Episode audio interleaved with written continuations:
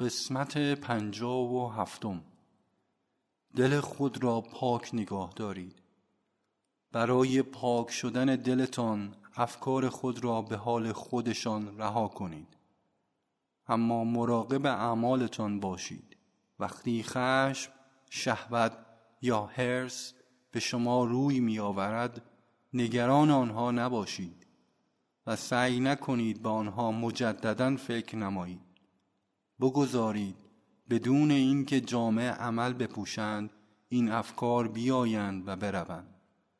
سعی کنید به افکار متضاد بیندیشید.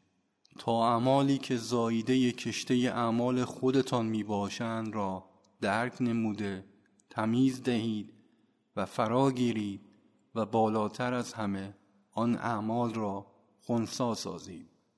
اگر مردم از روی تزویر و ریا برای شما مشکلاتی را به وجود آورند و شما را فریب دهند و شما پاک و صدیق باقی بمانید خیلی سعادتمند هستید. زیرا این فریب دهندگان یا به اصطلاح دشمنان شما دوستان شما می باشند.